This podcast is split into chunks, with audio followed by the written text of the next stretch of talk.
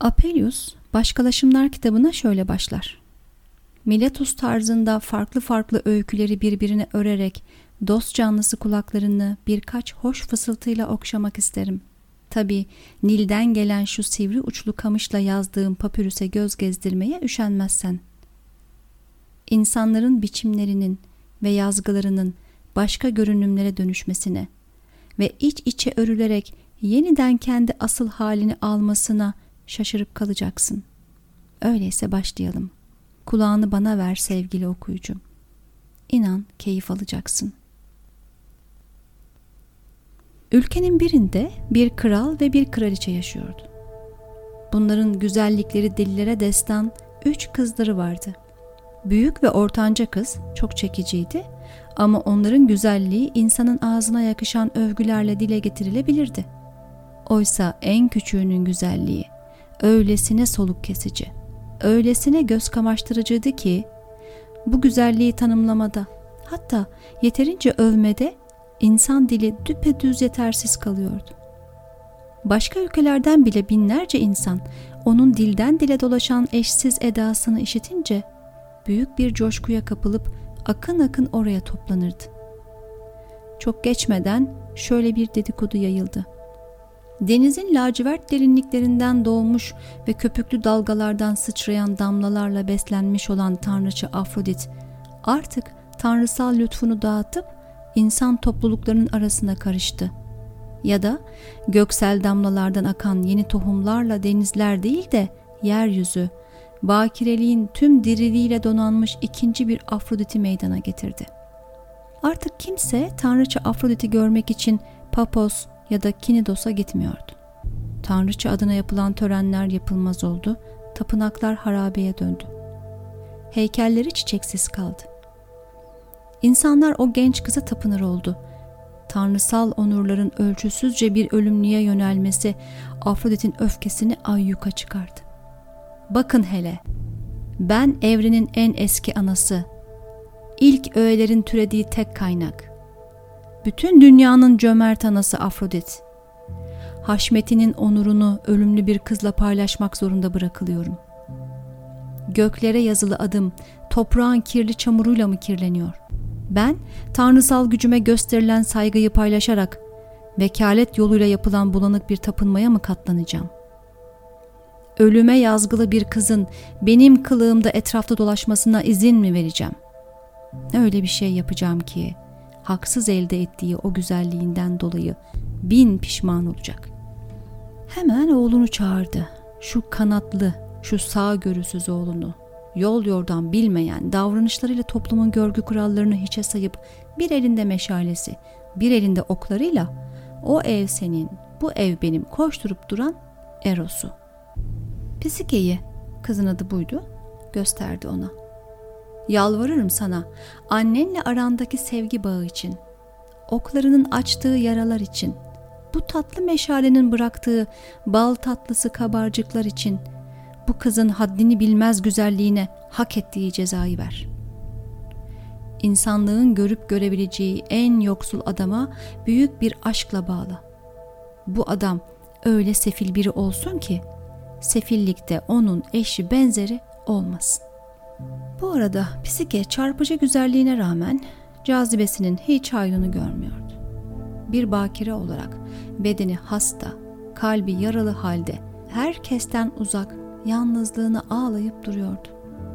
Bu yüzden talihsiz kızın zavallı babası tanrısal bir düşmanlıktan ve tanrıların öfkesinden korktuğundan kahine danıştı. Yüksek bir dağın uçurumuna çıkar kızını ey kral korkunç düğünü için de süsle. Hiç ümitlenme ölümlü bir soydan bir damadın olacak diye. Çünkü kızın gaddar, vahşi, yılana benzer bir yaratıkla evlenecek. Kanatlarıyla göğün doruğunda uçuşup her şeyin canını sıkan, ateşi ve kılıcıyla hareket eden ne varsa yakıp yıkan, Zeus'u bile tir tir titreten, tanrıları dehşete düşüren, nehirleri Styx'in gölgelerini bile ürperten. O ana kadar mutlu bir adam olan kral, bu kutsal kahinin açıklamasını işittiğinde ayaklarını sürüye sürüye hüzünle eve döndü. Günlerce yas tuttular. Ağladılar, feryat ettiler. Ama göksel uyarılara uyulması zorunluluğu nedeniyle bu korkunç evlilik için tören hazırlıklarını başlattılar. Ve canlı bir cenaze gibi olan Pisike bütün kentin toplandığı kalabalık eşliğinde uçurumun kenarına bırakıldı. Pisike uçurumun kenarında korkudan tir tir titrerken ve ağlayıp inlerken dostane batı rüzgarı Zephyrus hafif bir esintiyle elbisesini dalga dalga kabarttı. Kızı hafifçe kaldırıp dingin soluğunda taşıyarak dipteki vadinin çiçekli çimenlerinin koynuna şefkatle bıraktı. Pisike bu yumuşacık çimenlerle kaplı çayırda çiğ damlalarıyla örtülü yatağına rahatça uzanınca zihninin bütün sıkıntılarının dindiğini hissetti ve tatlı bir uykuya dalıverdi. Yeniden canlanmasına yetecek kadar uzun bir uykudan sonra uyandı ve koruda yürümeye başladı. Korunun tam ortasında, kayarak akan derenin yakınlarında bir saray vardı. Pisike bu muhteşem yerin çekiciliğine kapılıp saraya girdi. İçerideki manzara karşısında büyülenip hevesle her şeyi incelemeye başladı. Pisike kendinden geçmiş bir şekilde bütün güzellikleri hayran hayran izlerken birdenbire görünmez bir ses şöyle seslendi. Hanımım, niçin bunca hazineye şaştın kaldın? Bunların hepsi senin için. Şimdi yatağına gidip yorgunluğunu gider. Duyduğun sesler, senin hizmetinde olan bizlerin sesi. Burada seni yalnız bırakmayacak ve sana hep hizmet edeceğiz. Banyolar, leziz yemekler, eğlenceler bitti ve gece oldu. Karanlığın içinde Eros geldi. Birlikte oldular ve gün ağarmadan sessizce kalkıp gitti. O günden sonra bu ziyaretler uzun bir süre böyle sürüp gitti. Pesike ona sadece dokunabiliyor, sesini işte biliyor ama kim olduğunu göremiyordu. Bir gün Eros ona şöyle seslendi. Bal tatlısı pisikem, kader vahşetini arttırıyor ve seni ölümcül bir tehlikeye sürüklüyor. Seni uyarıyorum, kendini koruman gerek. Ablaların seni aramaya gelirler. Onların en ufak bir ağlayışını işitirsin. Sakın yanıt verme. Pesike başını salladı ve söz verdi. Ama kendisi için her şeyin bittiğini, burada hapsolduğunu, konuşacağı kimse olmadığını, kendisi için ağlayan ablalarını bile teselli edemeyeceğini anladı. Uzun uzun ağladı. Yalnızken uzun uzun ağladı ama Eros gelince ona yalvardı, yakardı ve kız kardeşlerini görmek, onların kederlerini dindirmek için ikna etti. Ama kendisini görmeme kuralını hiçbir şeyin değiştiremeyeceğini söyledi Eros ona. Ve tıpkı Eros'un dediği gibi ablaları ağlayıp yakarmak için kayalığa geldiler batı rüzgarı onları alıp kız kardeşlerine getirdi. Sarıldılar, öpüşüp koklaştılar.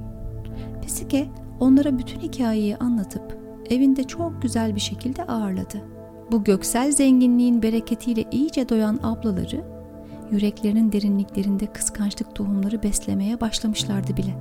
Birkaç ziyaret daha yaptıktan sonra Pisike'ye şöyle dediler. Kahin senin yılan gibi bir yaratıkla evleneceğini söylemişti. E kocan da kendisini sana göstermediğine göre e kehanet gerçek olmalı. Kuşkuya kapılan psikeye de yolda gösterdiler. Gece kocası uyuyunca bir kandille ona bakacaktı. Gerçekten bir canavar ise hançerle onu öldürecekti. Gece oldu ve korku içinde kalkan Pesike ablaların dediklerini yaptı. Kandili aldı ve yanındaki kişinin, kocasının yüzüne kandili tuttu. Ve kandili tutmasıyla birlikte o bütün vahşi hayvanların en kibarını ve en tatlısını gördü. Altın renkli vücudunu ve altın lüleleri yüzüne dökülmüş bir şekilde tanrıların en yakışıklısı Eros yanında yatıyordu. Telaş içinde ne yapacağını şaşırdı. Eli titredi ve kandilden bir damla yağ damladı omzuna. İşte o an bu güzel rüya sona erdi eşinin sözünü tutmadığını anlayan Eros hızlıca uçup gitti. Yaptığı şeyin henüz yeni farkına varan Pisike yalvararak peşinden koşsa da geri dönmedi. Pisike acı içinde kendini nehre bıraktı Ama nehir onu yavaşça kıyıya kadar taşıdı. Pisike kendini geldikten sonra şehir şehir dolaşıp Eros'u aramaya başladı. Acı içinde annesine dönen Eros, Tanrıça tarafından büyük bir öfkeyle karşılandı. Hemen Pisike'nin bulunup getirilmesini emretti. Huzura getirilen Pisike, önce Afrodit'in hışmına uğradı. Sonra da buğday, arpa, darı, haşhaş, nohut, mercimek tohumlarını aldığı, birbirine karıştırdığı ve bu tohumları birbirinden ayırt etmesini ve gece olmadan bitirmesini istedi Pisike'den. Pisike bu karma karışık yığına elini bile süremedi. Umutsuzca kenara yığıldı kaldı. O sırada bir karınca ordusu geldi, bütün tohumları tek tek ayırdılar ve gözden kayboldular. Gece olup da işin tamamlandığını gören Afrodit, bunu sen yapmış olamazsın sefil yaratık diye öfkelenerek şu ormanı görüyor musun? Koyunlar gezinir orada ve başlarında çobanları olmaksızın otlarlar. Postları saf altındandır. Oraya gitmeni ve bana bir tutam yün getirmeni istiyorum. Pisike yine kendini nehre atarak öldürmeyi düşündü. Ama dere kenarına gelince bir saz dile gelip günün bu saatinde vahşi koyunlara yaklaşma. Kavurucu güneşin sıcaklığıyla deliye döner ve insanları öldürürler. Fakat güneş batarken nehir esintisinin rehavetine kapıldıklarında çınarın altına saklan. Eğik dallara asılmış yünleri topla. İkinci görevi de kolaylıkla yerine getiren Pisike, Tanrıçanın gözünde yine bir değer kazanamadı. Çok daha zor bir görevle karşıladı onu. Styx nehrinin en soğuk olduğu sarp doruklara çıkması ve bir şişe su getirmesini istedi Afrodit Pisike'den. Pisike yine ölmeyi istedi ve bunun için dağın doruklarının iyi bir seçenek olduğunu düşündü. Bin bir tehlikeden geçip suya vardığında tam kendini atacakken Ulu Zeus'un kartalı göründü gökte. Kaptı şişeyi elinden ve suyla doldurmak için hızla uçtu. Keskin bir odakla bir kere de nehre inip şişeyi suya daldırıp Pisike'ye getirdi. Pisike sevinçten uçarak şişeyi Afrodit'e götürdü ama sonuç yine istediği gibi olmadı. Hatta Afrodit Pisike'ye artık senin büyük ve güçlü bir büyücü olduğuna eminim. Ama hala başarman gereken bir görev daha var. Şu kavanozu al, yeraltı dünyasına gir. Bu kavanozu Persephone'ye ver ve güzelliğinin özünden iste.''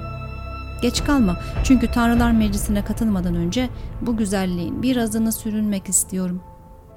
Pisike kara yazgısının sonuna geldiğini anlamıştı. Düpedüz Tartaros'a, ölüler ülkesine gönderiliyordu. Yine umutsuzca kendini öldürmek isteyerek kuleye tırmandı. Ama kule aniden dile geldi. Ey talihsiz kız, benim övdümü dinle. Kule ona bu yolculuğu nasıl yapacağını anlattı. Yanında kayıkçı Karon'a verilmek üzere iki adet madeni para. Kapı bekçisi üç başlı köpek Kerberos için arpa ekmeği götürmesini ve yol boyunca enerjisini ve zamanını kimseye yardım etmek için kullanmamasını öğütledi. Persephone'nin yumuşak minderlerine oturup zengin sofrasında yemek yeme davetini kibarca geri çevirmesini ve zaman kaybetmeden kavanozu doldurup asla ama asla açmadan geri dönmesini de. Kulenin bütün söylediklerini yapıp dolu bir kavanozla geri gelen Pesike, bu kadar tanrısal hamallığı üstlendim de kendim için bir damla almadım. En azından yakışıklı sevgilimin hoşuna gidecek kadar dedi ve gerçekten de kavanozu açtı ve kavanozdan güzellik özü yerine sadece ölüm uykusu çıktı. Ve orada Pisike derin bir ölüm uykusuna daldı. Bu esnada Eros iyileşip Pisike'yi aramaya koyulmuştu bile. Onu ölüm uykusunda olduğunu yukarıdan gördü, hızlıca yanına indi, uyandırdı ve hemen gökyüzüne çıkıp Zeus'tan bu evliliği onaylamasını istedi. Zeus Hermes'i gönderip Pisike'yi tanrılar katına getirtti. Ona bir kap ambrosya uzatıp şöyle söyledi.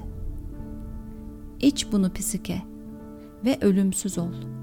Artık asla Eros senin kollarından ayrılmayacak ve evliliğiniz sonsuza kadar sürecek. Merhaba, ben Sibel Şengül. Bir arkadaşımın başına gelmişti podcast serisinin 12. bölümünde Eros ve Psike'nin aşkın ve ruhun öyküsünü dinlediniz. Psike, eski Yunanca'da psişe, kelebek, psiko, üflemek, psikos, serin, psikros, soğuk, pisa, körük gibi anlamlara sahip. E, Latince, eski Yunanca ve Arapçada da ruha verilen ad ve aynı zamanda hareketli rüzgar, canların dondurucu soluğu anlamında taşıyor. Yani hepsini toparlarsak hareketli bir güç, yaşam veren güç demektir. Peki mitte ruh yani psike neden bir kadındır?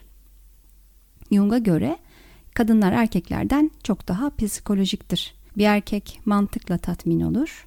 Psişik ya da bilinç dışı gibi şeyler erkek için iticidir. E, bunu belirsiz, şüpheli ya da bazen hastalıklı olarak görürler. Erkek şeylerin kendisiyle ilgilenir der Jung. Onların etrafını saran duygular ve fantazilerle değil. Kadın için ise bir şeyin kendisini öğrenmektense o şeyle ilgili hislerini öğrenmek üzere deneyimler yaşar. Ruhsallıkla ilgili birçok şey bir kadında son derece açık bir şekilde görülebilir, algılanabilir.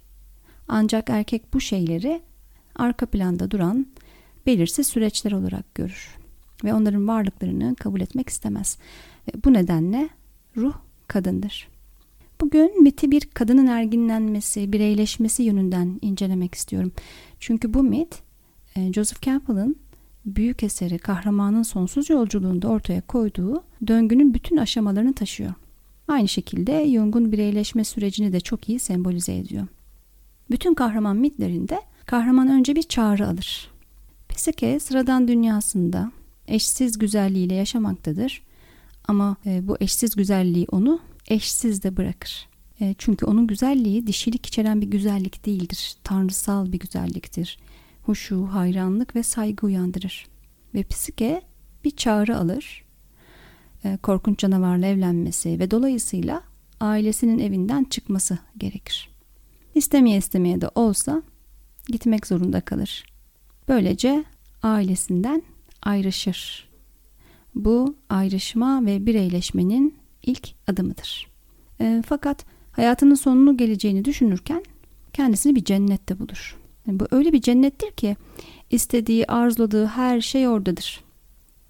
Bunun için hiçbir çaba göstermesi gerekmez. Dünyevi bütün arzuları e, etrafındakiler tarafından zahmetsizce karşılanır. İstediği sofralar kurulur, istediği içecekler sunulur, güzel banyolar, rahat yataklar, e, görünmeyen hizmetkarlar tarafından her ihtiyacı karşılanır. Ona hizmet edilir. E, bu bana bir bebeğin içinde bulunduğu tüm güçlülük dediğimiz şeyi hatırlattı. Her şeye gücünün yettiğini düşündüğü bebeğin e, ilk yaşını hatırlattı. Çünkü bebek de etrafta çok da anlam veremediği bir şeyler tarafından ihtiyaçlarının karşılandığını fark eder. Ağladığında meme verildiği, altının değiştirildiği, e, kucağa alınıp rahatlatıldığı, yumuşacık yataklara konulduğu deneyimini yaşar. Ve bu kişiler e, psikenin sadece sesleri olan hizmetkarlar gibidir bebek içinde. Yani çocuk cennette bir saraydadır ve bütün bunların kendinden kaynaklandığını düşünür. Ama zamanla bir ego geliştirmeye yani ben ve ben olmayanın ayrımını yaşamaya başlar e, o zaman işte bir diğerini yani anneyi görmesi gerekir. Anneyi fark etmesi, e, kendisinin dışında bir kişi daha olduğunu anlaması ben dediği şeyin gelişmeye başlamasıdır aynı zamanda. Yani bir ego, e, benlik geliştirmeye başlar çocuk. Ama bu aslında cennetin yitirilişi demektir. Tüm o gücün kendinde değil, kendi dışında olduğunu fark ediştir bu. Şimdi Eros mitte eşine tek bir kısıtlama getirir benim kim olduğumu öğrenmeye çalışma. Yani bu nimetlerden faydalan. Ben sana gak dediğinde mamanı, guk dediğinde suyunu vereceğim ama beni görme. Bu e, ayrışmak ve çocuğunun ayrışmasını istemeyen anneler gibi aslında. Yani bir başkasını senin dışında bir başkası olduğunu fark etme, kendinin kendin olduğunu fark etme, ben sana hizmet etmeye devam edeceğim diyen annelerin. Hatırlarsanız e, Narkisos doğmadan önce kahinin bir uyarısı vardı. Kim olduğunu bilmez ise yaşayacaktır diye. Bu mite uyarlarsak kim olduğunun ve kim olmadığının bilincine varmak e, cenneti kaybetmesine neden olur Narkisos'unda. Çocuğun o ilk ayrışma adımı işte iki yaşa doğrudur. Cenneti kaybeder ve bu dünyada bir kişi olarak yaşamaya başlar. E, çünkü bir başkasını fark ettiğimizde kendimizi fark ederiz. Kendimiz olduğunu anlamamız için bir başkasına ihtiyacımız vardır yani. Ve bu cenneti kaybetmek çok acı vericidir. O yüzden e, bazı çocuklar ve ebeveynler için bu dönem çok zorlu geçer. Yine mite dönersek Eros eşine bir cennet tasarlamıştır. Kusursuz bir cennet. Bununla yetinmek yerine merakının peşine düşer Psike. Robert Johnson She Kadın Psikolojisini Anlamak kitabında tam da bu durum için der ki bütün toy eroslar cennet mimarıdır. Çünkü genç bir kadına sonsuza dek mutlu yaşayacağı sözü vermek toyluktur. Kadının evrim ve gelişim arzusu erkek için korkutucu bir deneyimdir. O yalnızca cennette olmayı ister. Aşıkları cenneti kurarken dinleyin. Konuşmalar, sözcükler bir başka dünyadan, düşler ülkesindendir. Psike, Eros'u yani animus'u keşfederek aydınlanır ve özgürleşir. Fakat aynı zamanda aşkı ve saflığı yani cenneti kaybeder. Tıpkı cennetteki sayısız nimet varken kendisine yasaklanan meyveyi merak eden Havva gibi Fisike de ona tüm bunları ve üstüne aşkı, arzuyu, hazzı yaşatan sevgiliyi merak edecektir. Ve yine Johnson der ki bütün cennetler kısa ömürlüdür. Hepsinde cennet bahçesinin huzur ve sessizliğinden rahatsız olan bir iblis vardır. Şimdi bu hikayedeki iblisler kız kardeşlerdir. Aslında kız kardeşler bir arketip olarak kaynaktan gelen gelişim arzusudur. Eğer cennetin rehavetine kapılırsak gelişemeyiz. Ve bireyleşmek için cennetten kovulmamız gerekir. Havva da Pisike'de kendilerini o cennetten neyin kovduracağını ve bireyleşme yolculuğuna çıkaracağını e, belki bilinçli değil ama bilinç dışı düzeyde bilmektedirler. Tıpkı bizim gibi. Biz de bilinç dışı düzeyde e, bireyleşmemizin başlatıcısı olanı biliriz. O bir kişi olabilir, bir sevgili, bir eş, bir patron olabilir. Bir boşanma, işten ayrılma, elindekileri kaybetme olabilir. Bunlar çok acı verici deneyimler gibi görünür aslında ya da korkunç kişilerdir onlar. Ama bilinç dışı dümdüzdür. Ne gerekiyorsa onu yapar. Duygular, melimalılar, bağlılıklar, sözler, kurallar, değerler, işte çok emek verdimler, çocuklarım için katlanıyorumlar, işte emekliliğe şunun şurasında ne kaldılar, işte az biraz daha dişimi sıkarımlar. Tüm bunları anlamaz. İkna etme çabaları da işlemez bilinç dışına. Ve bizi bireyleşmeye götürecek olan her ne ise tutup onu getirir. Biz de tıpış tıpış peşinden gideriz. Yani hiçbir cennet kalıcı değildir. Erginlenmek ve bireyleşmek için cennetten, cennetin tek güzelliğinden, konforundan, uyuşturan huşusundan ayrılmamız gerekir. E bunu seve isteye yapamadığımız zaman da Pesişe bize cennetten kovulmamız için ne gerekiyorsa onu yaptıracaktır. Pisike cenneti, Eros'u kaybeder ve hayatının en zorlu yolculuğuna çıkar. Şimdi Joseph Campbell'ın kahramanın yolculuğu şablonunda tam da burada ilahi yardımlar gelir. Kahraman yola çıktığında ona yardım edecek kişiler, durumlar ortaya çıkmaya başlar. Bu mitte ilahi yardımcılar karınca ve kartal gibi onların sembolize ettiği içgüdülerdir. E, psike akılcı bir çalışma ve azimle yani karıncalar gibi. Keskin bir odak ve her seferinde tek bir hedefe odaklanmak gibi yani kartal gibi bu mesajlarını alarak yolculuğunda ilerler. Sadece mesajları da almaz böyle davranarak. Ve aynı zamanda koyunlara dürtüsel bir şekilde saldırmaktansa yine akılcı davranır. Doğru zamanı bekler ve dallara takılan tüyleri toplar. Ama bunu işte başkaları yaptırıyor der diyecek olursak da işte o başkaları dediğim masalda yine bize ait içgüdülerdir, içsel parçalarımızdır. Ve son görevinde ona bir kule yardım eder. Ee, pek çok masal vardır böyle kendi kulesinde yalnız bekleyen kadınlar. Bu kulede Psike'nin iç kulesidir. Yani Psike kulenin direktifleriyle çorak ülkeden geçer Ölüler ülkesine, oradan görünmez yola ve iç dünyanın karanlık köşelerine iner. Bu yolculuk sırasında hiç duraklamamalıdır. Her zamanki gibi kadın yumuşaklığına kapılmamalıdır. Merhamet etmesi, e, etmemesi gerekiyorsa etmemelidir. Aslında merhamet et, etmesi gereken şeyler çıkar karşısına ama enerjisini kaybetmemek üzere yoluna devam etmelidir. Kimseyi kurtarmamalıdır. E, ırmağı aşmak için para ödemelidir. Bedelini vermelidir yani. Yolculuk boyunca enerjisini boşa harcamamalıdır. Bu çok önemli. Neden boşa harcamamalıdır? Çünkü bilinç dışına yolculuk psikik enerjimizi dikkatli kullanmamızı gerektirir. Bilinçle olan bağlantımızı sağlam tutmalı. E, bilinç dışının karanlığına gözümüzün alışması, orada kaybolmamak ve e, geri dönebilmek için de enerji bırakmalıyız. Şimdi çocuklukta hayal kurduğunuz zamanları hatırlarsınız. O fantezi dünyası o kadar gerçekçi, o kadar tatlıdır ki oradan çıkmayı istemeyiz. Ama bazı çocuklar için hayal dünyası gerçeklik dünyasından daha çok zaman geçirdiği bir yer oluyorsa, sadece hayal kurmak için her fırsatı kovalıyorsa ve kendi içine çekildiğinde işte o zaman deriz ki ego gerçeklikten kopuyor, benliği gerçeklikten kopuyor ve fantazi dünyası içinde dağılmaya başlıyor. İşte o zaman endişeleniriz. Çocuğun fantastik dünyadan geri gelecek motivasyonu, e, onu gerçek dünyada tutacak gücü ve yaşam enerjisi olmalıdır. Psikenin de öyle. Ayrıca Psike'ye Persophone'nin yanında fazla kalmaması, e, ona saygı göstermesi ama kutuyu alıp hemen oradan uzaklaşması bilgisi verilir. Peki arketip olarak Persephone ile özdeşleşmek ne demektir? Şimdi Persephone karakterini hatırlarsanız annesi Demeter'le ayrışamıyordu. E, Persephone ile özdeşleşmek anne ile ayrışmamış ama kocasına da bağımlı Hades'e bu nedenle annesi ve kocası arasında iki dünya arasında gidip gelmekten başka bilinçli seçimi olmayan bir kadına dönüşmek demek. Yani bilinç dışının esaretinde kalmak ve bilince çıkamamak demek. Şimdi bu bireyleşme yolculuğu için çok büyük bir tehdit. Psike güzellik iksirini merak eder ama yine de açmaz. Çünkü bu konuda iradesini kullanabilmeyi öğrenmiştir daha önceki görevlerinde. Fakat neye yenik düşer?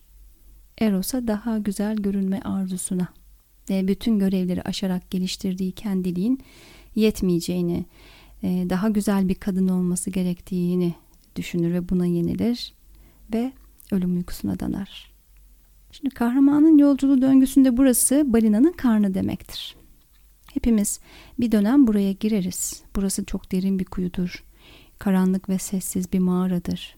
Ama uyanıp yeniden yüzeye çıktığımızda yeni kendimizi doğururuz. Yunus balığının karnından yeniden dünyaya çıkan Yunus peygamber gibi artık başka bir kişiyizdir.